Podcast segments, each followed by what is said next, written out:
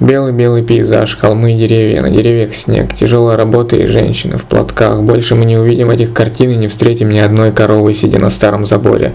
Да и сидя на новом не встретим образы, образы, обрывки каких-то фраз и отрывки снов, понимаемых мной лишь. При повторном прочтении, просочившиеся в сознание, поджигая картинки в голове через время и далее.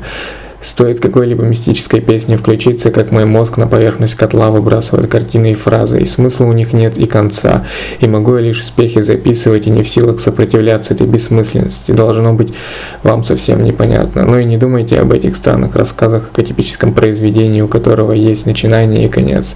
У этого нет ничего, это поток языка и я удовольствие. Я, мотающий головой идиот, не в силах остановиться, беспомощно стукаю клавиши, и мне лишь все кажется, что это все мелодично читается пишется точно.